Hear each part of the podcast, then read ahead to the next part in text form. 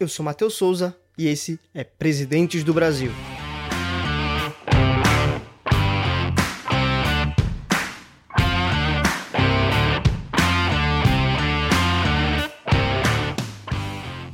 Você que está do outro lado do do fone de ouvido, você jovem que nos ouve, vai prestar a prova do Enem, né? A gente tem um curso de História do Brasil para você. O curso tá lá na Udemy. A gente vai falar sobre é, o processo colonial, é, a administração colonial, crise do sistema colonial, processo de independência, o, as monarquias, né? Principalmente o segundo reinado. Vai falar da era Vargas, da República Oligárquica, do, sobre o coronelismo, sobre a ditadura militar. A gente vai fazer um passeio aí sobre a história do Brasil. E você que está querendo aumentar mais o seu conhecimento, quer aprimorar mais os seus conhecimentos na área da história do Brasil, a gente tem esse curso para você um preço bastante acessível. E claro, como tá na Udemy, a Udemy sempre coloca é, promoções relâmpago lá dentro. Então, o link do curso tá na descrição desse podcast e não esqueça de comprar, beleza? Você que tá aí a fim de melhorar seus conhecimentos para fazer a prova do Enem ou algum concurso público, vai adorar esse curso. Beleza? Vamos para o podcast.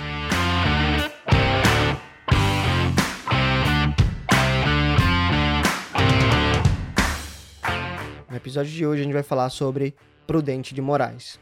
Prudente de Moraes foi o primeiro presidente civil da República do Brasil e o primeiro eleito pelo voto popular.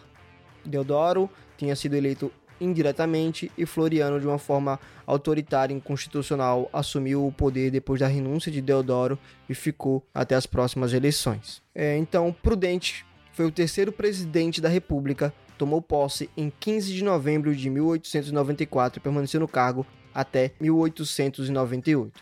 Prudente José de Moraes Barros nasceu em Itu, São Paulo, no dia 4 de setembro de 1841 filho de José Marcelino de Barros, agricultor e tropeiro, e de Catarina Maria de Moraes, ficou órfão de pai quando tinha 3 anos de idade. Algum tempo depois, sua mãe se casa com o Major José Gomes Carneiro. Aprendeu com a mãe as primeiras letras. Foi aluno do Colégio Manuel Estanislau Delgado. Em 1857, Prudente de Moraes mudou-se para São Paulo, onde em 1858 conclui seus estudos preparatórios no Colégio João Carlos da Fonseca. Em 1859, entrou para a Faculdade de Direito em São Paulo, onde fez amizade com os futuros líderes da República e notórios homens públicos, entre eles Campos Sales, Francisco Rangel Pestana e Bernardino de Campos.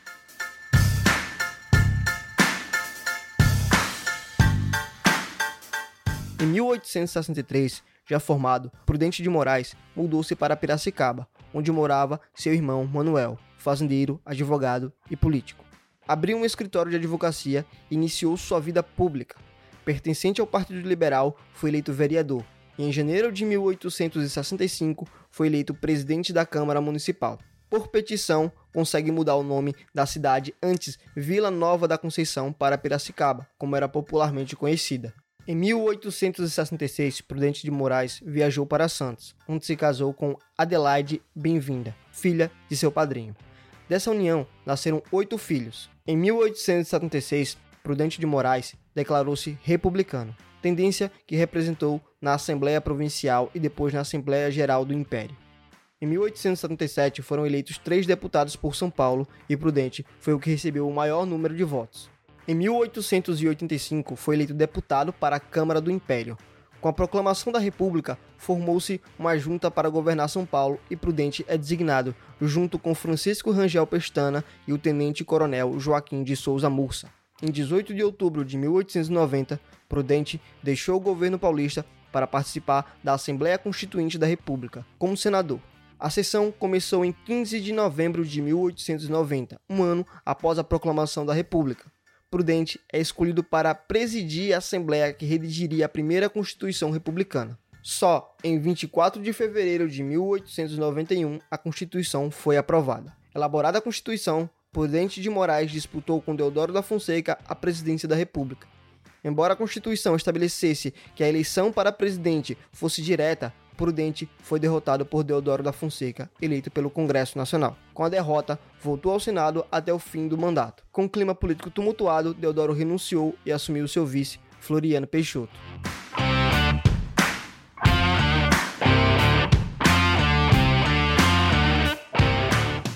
O governo de Prudente de Moraes ele marcou a passagem do poder central das mãos dos militares para os civis. Entretanto, temos ainda em sua administração uma forte presença de militares ligados ao presidente Floriano Peixoto, o que poderia abrir margens para que estes pudessem voltar ao posto presidencial. O primeiro ano do seu governo teria que ainda dar fim à Revolução Federalista, que já havia perdido força no fim do mandato anterior. Além de dar fim a esse problema interno, o presidente tinha que resolver uma série de questões diplomáticas. As relações diplomáticas com Portugal, rompidas no governo anterior, foram retomadas. A renovação destes laços foi de suma importância para que o governo ainda conseguisse reaver, junto à Inglaterra, o controle territorial da ilha de Trindade. Além disso, problemas com relação às fronteiras com a Argentina foram sanados com a intermediação política de Grover Cleveland, presidente dos Estados Unidos da América. A pretensão de retorno dos militares ganhou força após a morte de Floriano Peixoto, ocorrida em junho de 1895. Durante o enterro de Floriano Peixoto, cerca de 30 mil pessoas seguiram o cortejo fúnebre gritando: Viva Floriano!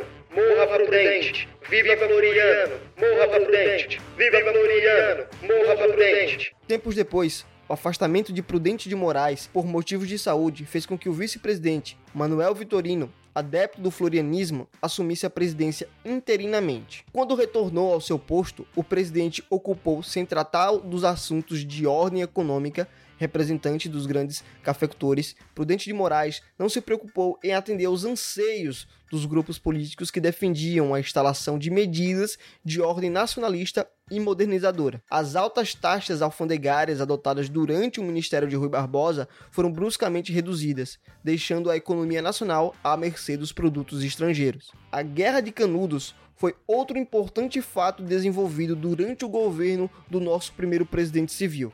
Este conflito se deu contra uma comunidade de pobres sertanejos do interior da Bahia que, insatisfeitos com sua mísera condição de vida, formaram uma comunidade independente do poder das autoridades oficiais ou dos grandes proprietários de terra. O conflito se arrastou durante dois anos e teve que contar com um grande contingente de tropas armadas. Após o fim dos conflitos, o presidente organizou uma cerimônia de recepção àqueles que lutaram em Canudos. Durante a solenidade, o soldado Marcelino Bispo tentou executar um atentado contra a vida do presidente. Temendo uma morte político-militar, Prudente de Moraes declarou estado de sítio e promoveu uma intensa perseguição policial contra os que fossem considerados contrários ao seu governo. Esse seria o golpe final contra os defensores de um regime controlado pelos mantenedores da ordem, os defensores de uma república centralizada sob o controle dos militares, mais conhecidos como florianistas, perderam sua força política depois das sucessivas derrotas durante a Guerra de Canudos e a perseguição promovida pelo presidente. Com isso, a ordem oligárquica finalmente se estabeleceu e os militares voltaram a limitar sua autoridade e ambição ao interior dos quartéis. Com a chegada de Campos Sales, a cadeira presidencial, os cafeicultores vislumbraram a vitória do seu projeto de poder e assim dá-se fim à história sobre como foi o governo de Prudente de Moraes.